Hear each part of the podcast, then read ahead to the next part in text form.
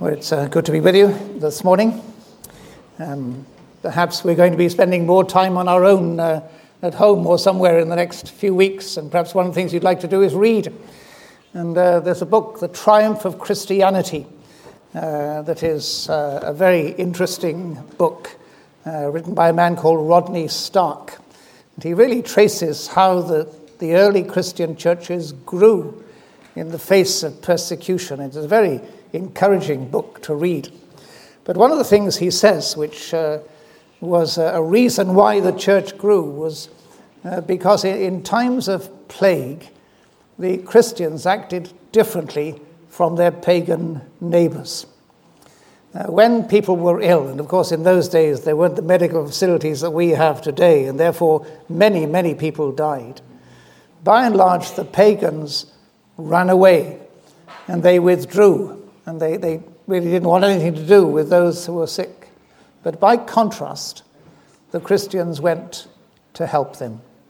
Uh, not just fellow Christians, but, but people in general. And it was something which non Christians saw. And they thought, why is it that these people do that? Some of the Christians died in the plagues because they cared for the non Christians. But uh, it was something that struck home to non Christians to see something of the difference it makes for us when we know the Lord Jesus Christ as our Saviour. It's a thick book, so it'll last you a few weeks, if you're a slow reader. But uh, The Triumph of Christianity by Rodney Stark. You can get it on Kindle. If you uh, can't get the physical copy, I think you can get it on Amazon as well. Well, let's turn now to John chapter 4 and uh, to the account of Jesus talking with the woman of Samaria. We don't know her name. Uh, but Jesus says later, as he's talking to his disciples, uh, he says in verse 35 Do you not say four months more and then the harvest? I tell you, open your eyes and look at the fields. They are ripe for harvest.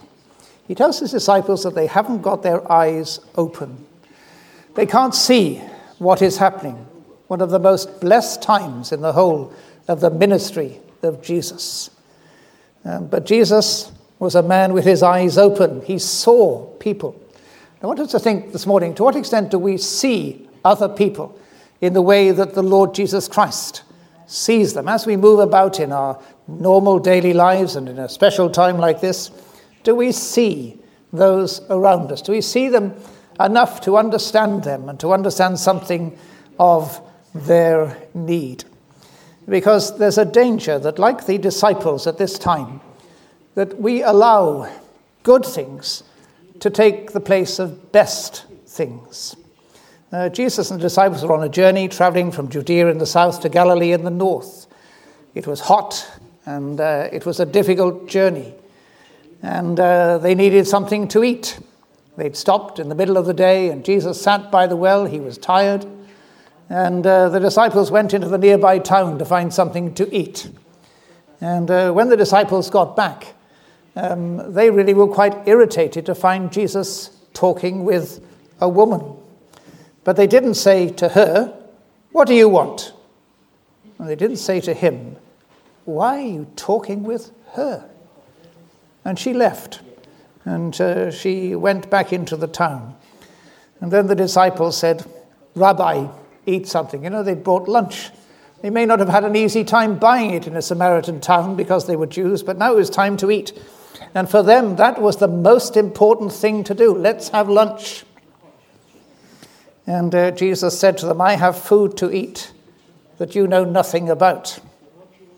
And they said, Could someone have brought him food? See, it's food. That's a big thing for them. But he's not talking about food.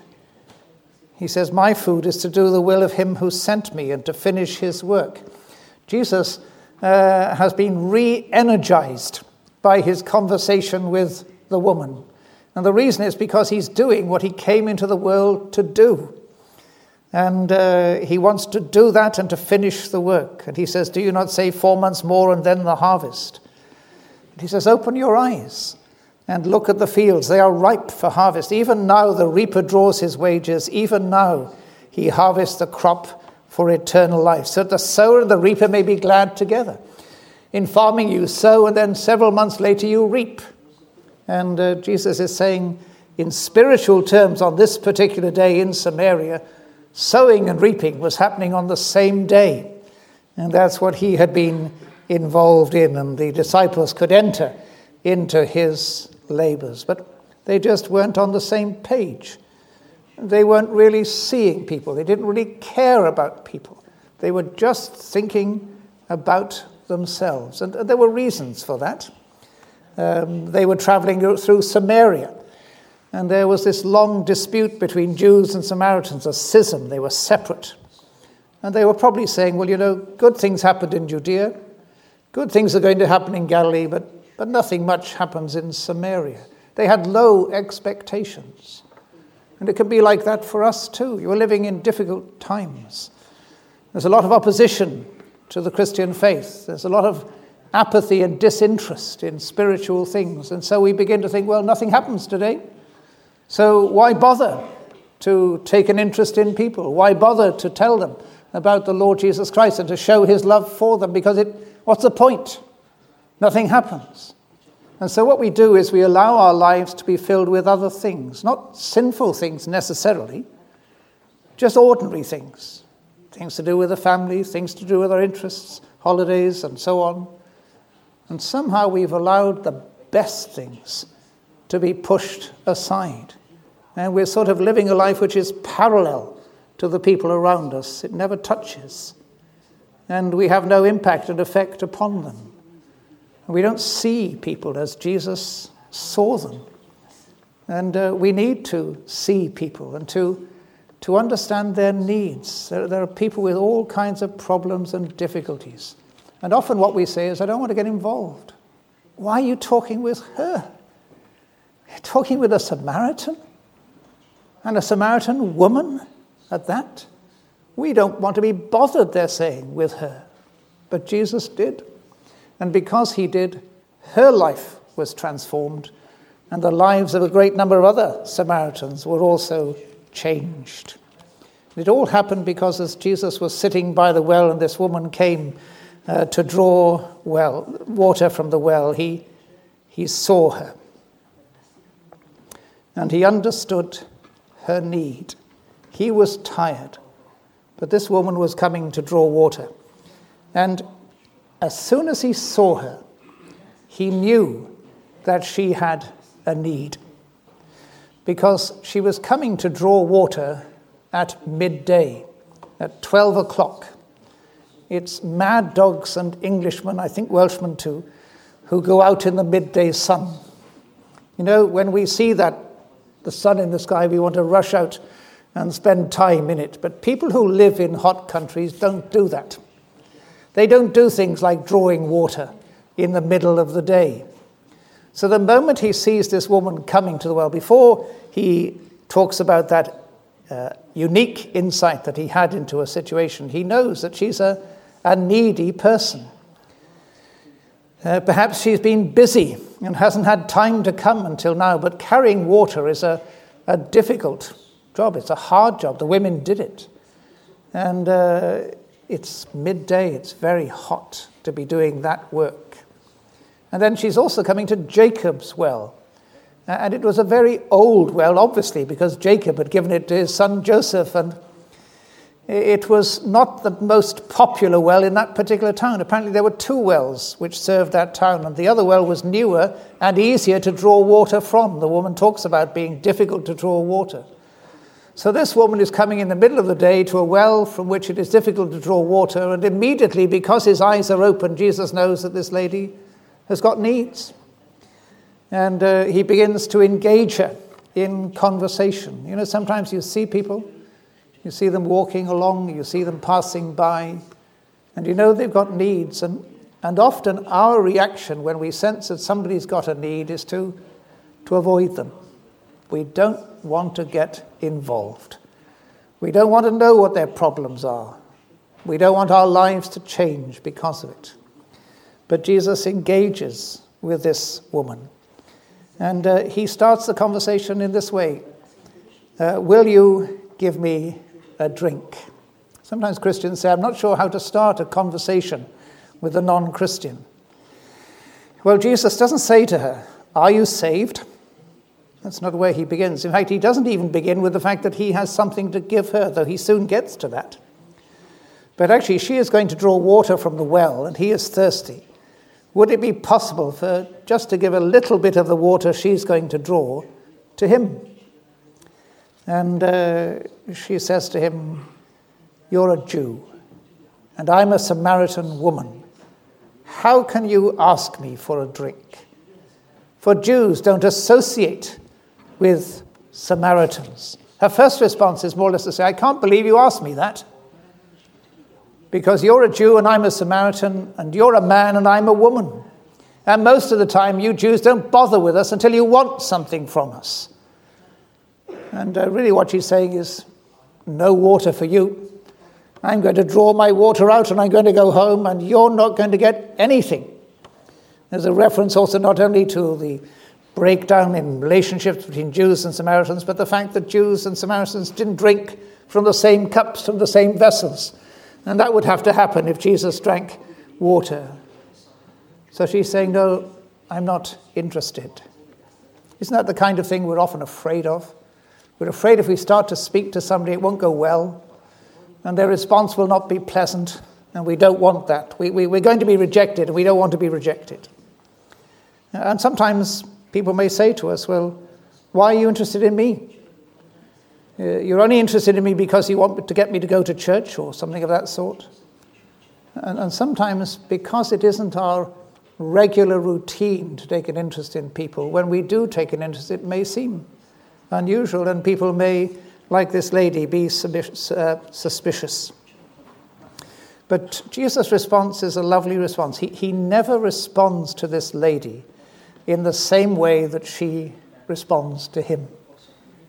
And he says to her, If you knew the gift of God and who it is that asks you for a drink, you would have asked him, and he would have given you living water. He's saying that somewhere in the history of the Samaritans, after the separation between the northern and southern kingdoms, they'd lost sight of God's wonderful promises. And uh, it had to do with the gift of God, it had to do with the promise of the coming Messiah. And he's saying, if you knew who was speaking to you, you would have asked him, and he would have given you living water. You won't give me ordinary water, but if you ask me, I will give you living water. It's actually a wonderful summary of the good news of Jesus Christ.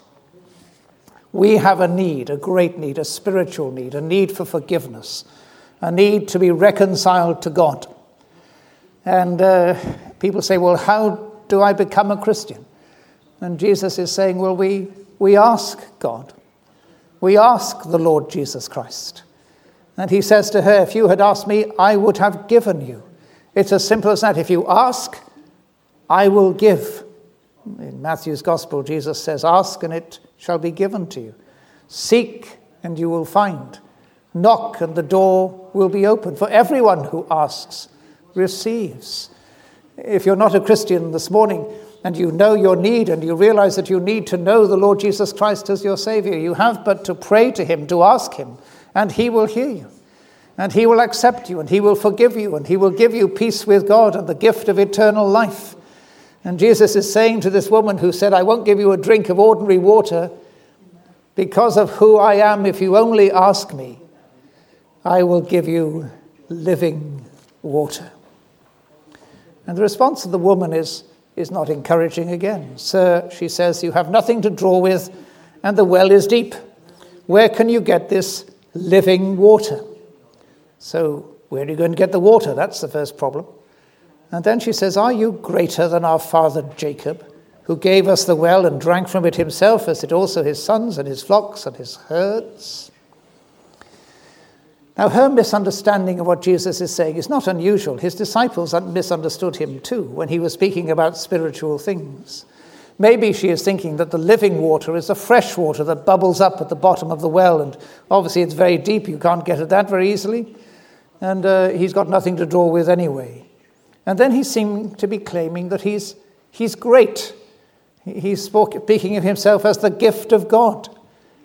And she says, I suppose you think you're greater than Jacob, do you? One of the patriarchs. And he's the one who gave us the well. And the well was good enough for him. Uh, so if you're going to get water from somewhere else, well, he, he was happy to drink from this well, and his family, and his flocks, and his herds. And we're happy to drink from it as well. We're happy with what we've got. And again, it's, it's a negative response. You know, when that happens, you and I often think, well, sorry, wrong time, wrong person, let's just forget it. Because we don't like being rejected. But uh, Jesus doesn't deal with the woman like that. And uh, he keeps on talking to her. And he, he begins to speak now about the difficulty of her life, of the routine of her life, the seeming meaninglessness of her life. He says, Everyone who drinks this water will be thirsty again. But whoever drinks the water I give him will never thirst. Indeed, the water I give him will become in him a spring of water, welling up to eternal life. Everyone who drinks this water will be thirsty again. We know that, don't we? From hot weather, you drink, and then you want to drink again. Uh, when our children were young, we used to go camping on holiday, and uh, when we first were planning to go camping, we had to get all the necessary equipment. equipment. We went to a camping shop and uh, began to buy a stove and a gas bottle and, and so on. And then uh, the person in the shop said, Well, of course, you'll need a, a water container. Uh, we've got this one, medium size, we've got this big one. And I thought, Oh, I think the big one, we were five in the family, the big one will probably be best. So we bought a big one. But I lived to regret it because when we went to our first camping site, uh, we looked for a nice place to put the tent and we put the tent up and then we said, Where's the water tap? And it was the other side of the field, up a hill. And so we, went, we took this big container and we filled it up and it was like a ton weight. Oh, the boys were helping me and we sort of lugged it all the way down to the, the tent we put it in place. Uh, and then you wanted to say to them, now you don't have to wash every day. Uh, why are you cleaning your teeth again? You know, because we'll have to go back and get more. You're not that thirsty, are you? you know, let, us make it last if we can. And that's, that's life for people who don't have the water supplies we have. Every day, this woman had to come and draw water. Every day, she, came, she, she followed the same path. She was doing it on her own. It was hot. And then she had to carry this heavy water jar home. And uh, it wasn't long before they were thirsty again. And they had to go back. And, and that's true of life generally, isn't it? That no experience lasts, no pleasure lasts. The satisfying of our needs don't last. We need again and again and again. And he's really saying to this lady, I know the routine of your life. I know how hard your life is. And I understand. And he says, I'm talking about something that truly satisfies. It's a wonderful thing to know the Lord Jesus Christ as your Savior. Because when you do, you're satisfied in Him. Whether you've got a lot or a little, whether life is easy or difficult, he satisfies our deepest needs. And uh, we are fulfilled in Him. There's what He calls a spring of water welling up to eternal life.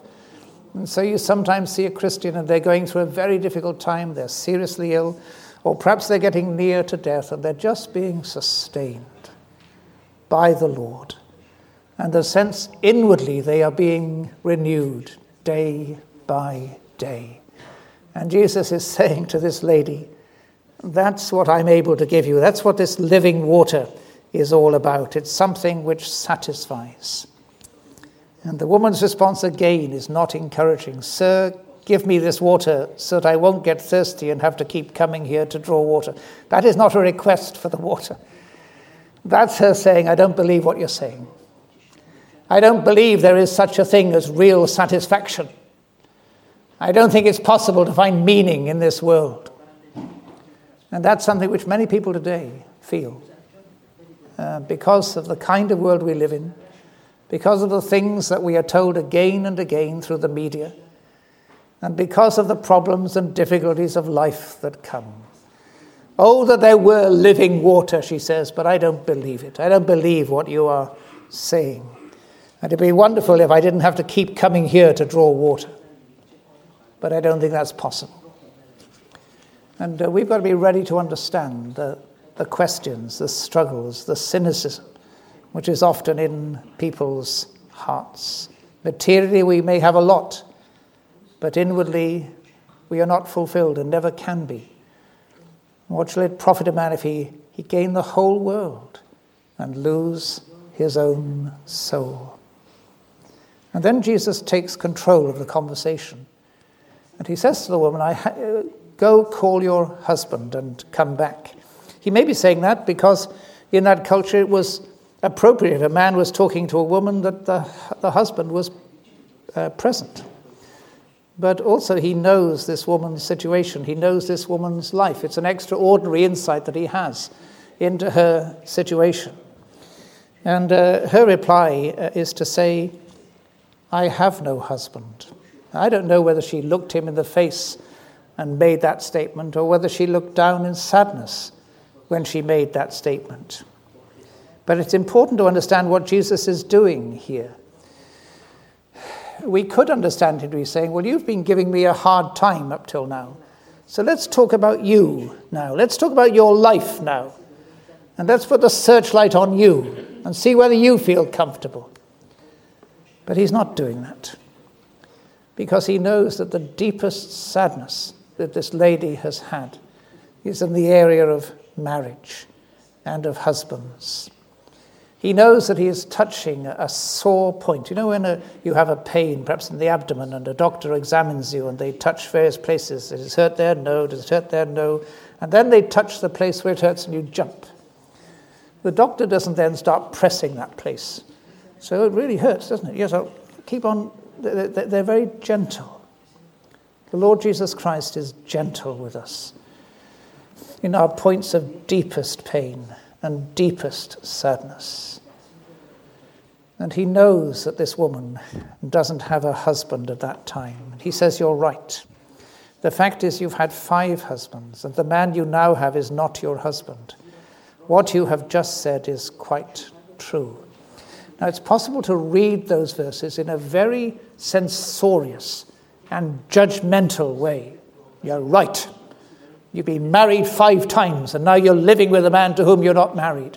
In other words, he is declaring her to be an immoral woman. That's how often it is read. But in the culture of that time, it wasn't women who divorced men, it was men who divorced women.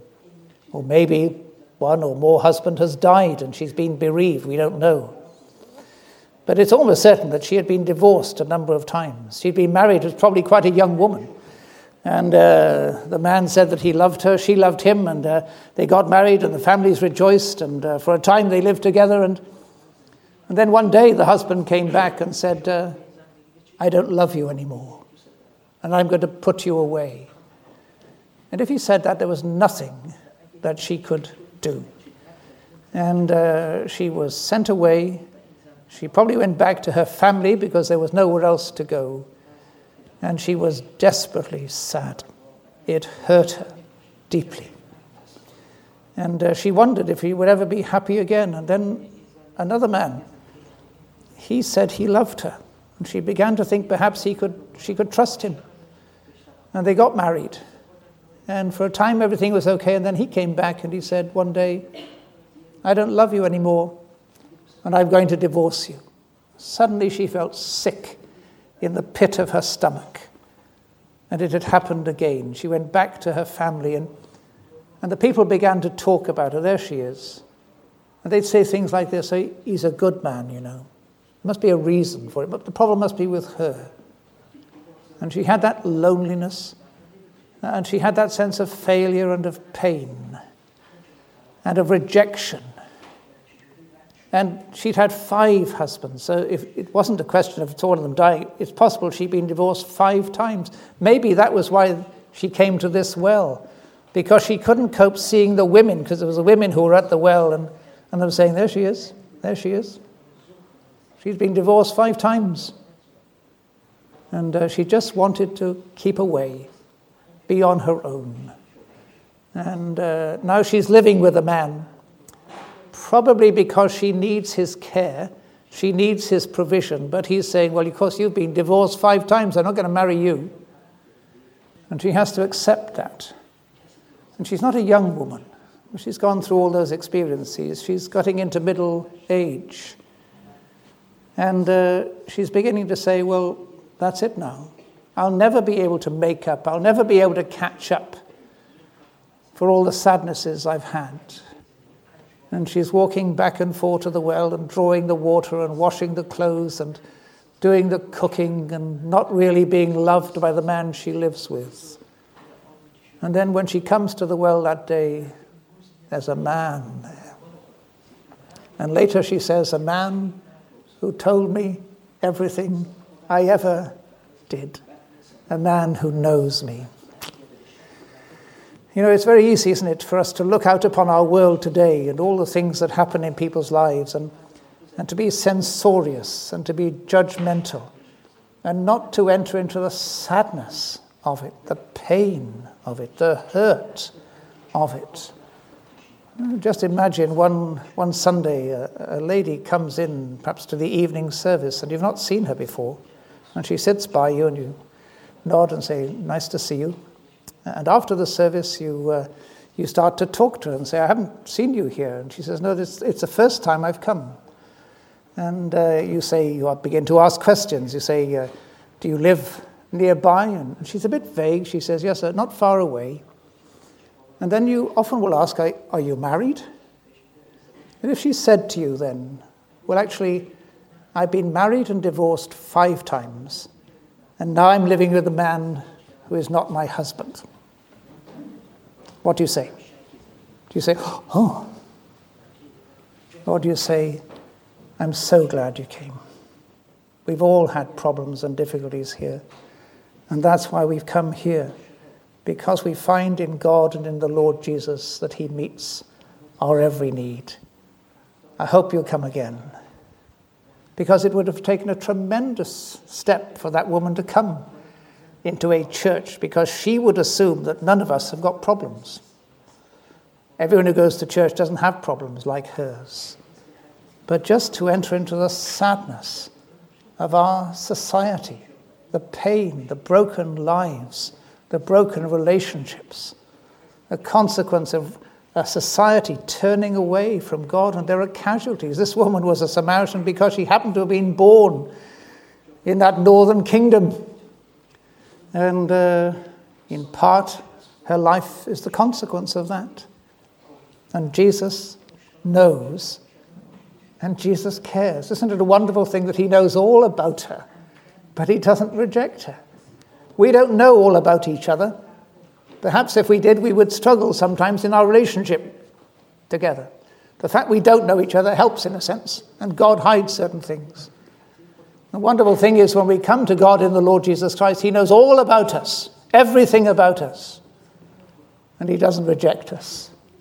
He cares for us. The woman changes the subject and she says, Well, where's the right place to worship? On Mount Gerizim, where the, mountain, where the Samaritans had a temple, or in Jerusalem? And uh, again, Jesus is so encouraging. He says, Believe me, woman, a time is coming when you will worship. He doesn't say when the Father will be worshipped. He says, You're going to worship the Father. And it's not where you're worshipping, but how you worship that matters.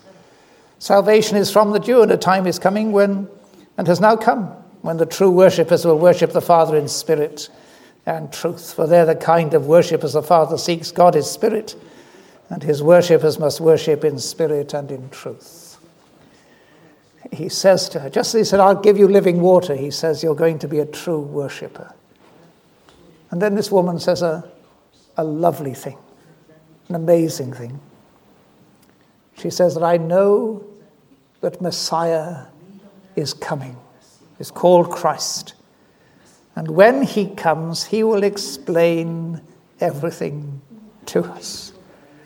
This woman who was going back and forth to the well as she always did, her daily routine, maybe more than once some days, being totally caught up with her immediate life, has through talking with Jesus begun to think of the most glorious promise that she had been given. One day, someone is coming. And when he comes, he will explain everything to us. That was the hope that Jews and Samaritans held on to that the Savior is coming, the Messiah is coming. And then he will help us to find meaning in our seemingly meaningless life. And he will change things.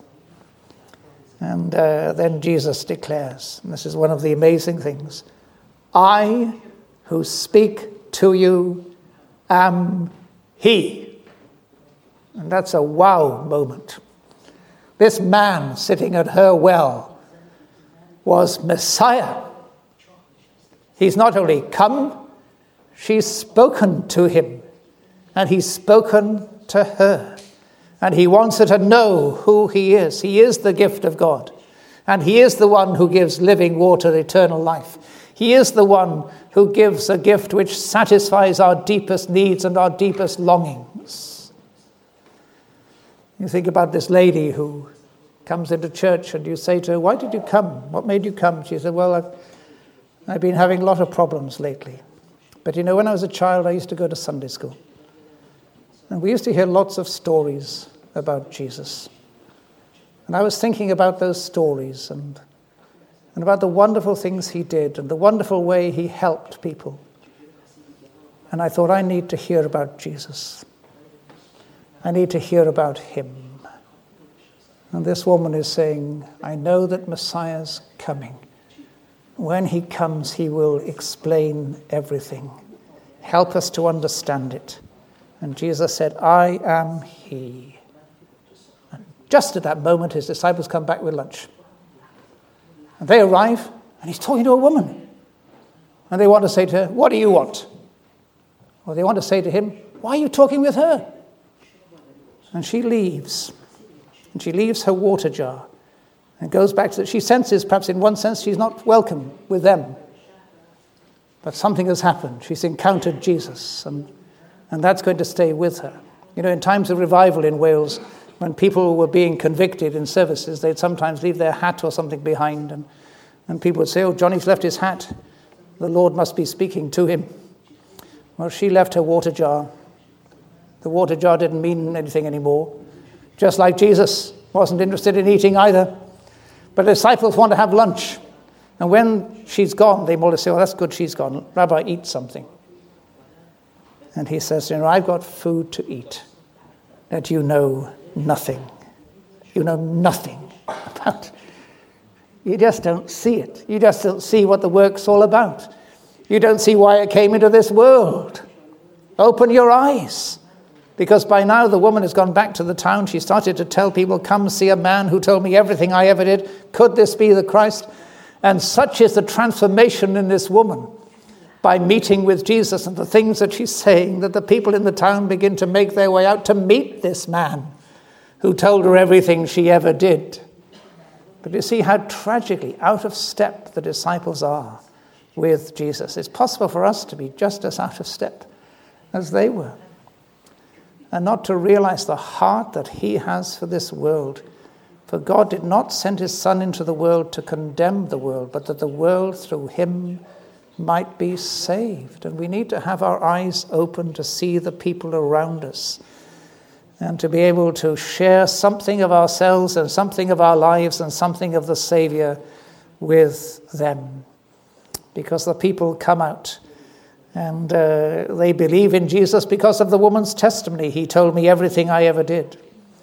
But then they urged him to stay with them, and he stayed two whole days teaching these Samaritans, talking to them. And he has the words of eternal life.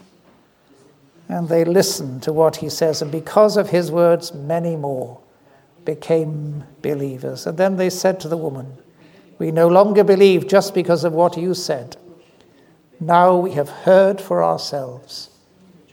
And we know that this man really is the Savior of the world. Isn't that a wonderful thing?